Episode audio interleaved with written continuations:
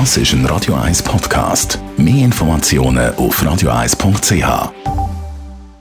Aktuelle Musik von Manfred Sons mit Guiding Light.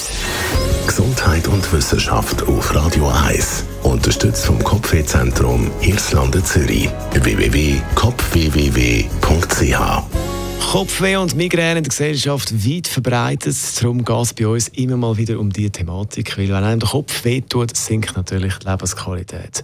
Um Stimulatoren gegen Migräne geht es heute. Reto Agosti, Dr. Reto Agosti vom Kopfwehzentrum Hiesland Zürich. Was sind das für Stimulatoren?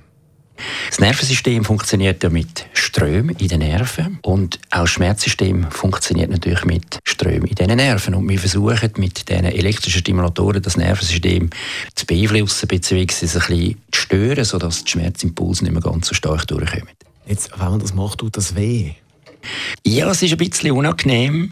Es verstärkt zum Beispiel, wenn ich jetzt die Augenbrauen zusammenziehe, dann habe ich dort natürlich schon ganz viele elektrische Impulse von diesen Muskeln drin. Das wird es verstärkt ein bisschen unangenehm, aber in der Regel ist es eine Art des Surren. Es macht auch ein bisschen müde. Ich könnte zum Beispiel Schlafmittel brauchen. Es heben da zwei Magnetli, schalten nach 20 Minuten ab und man findet es dann irgendwann im Bett wieder. Jetzt, wann genau schafft man mit diesen Stimulatoren bei Migräne? Also die Stimulatoren die werden als Prophylaxe angewendet, also in der Langzeitbehandlung. Und ich mache typischerweise zweimal 20 Minuten pro Tag, wo ich die Nerven ein bisschen störe. Das kann schon lange. Dann gibt es ein Unterprogramm, wo ich einmal versuchen kann, eine Migräneattacke quasi abzuschiessen, indem ich einen Strom laufen lasse, der ganz, ganz früh rein muss bei der Migräne. Und manchmal gelingt dem das.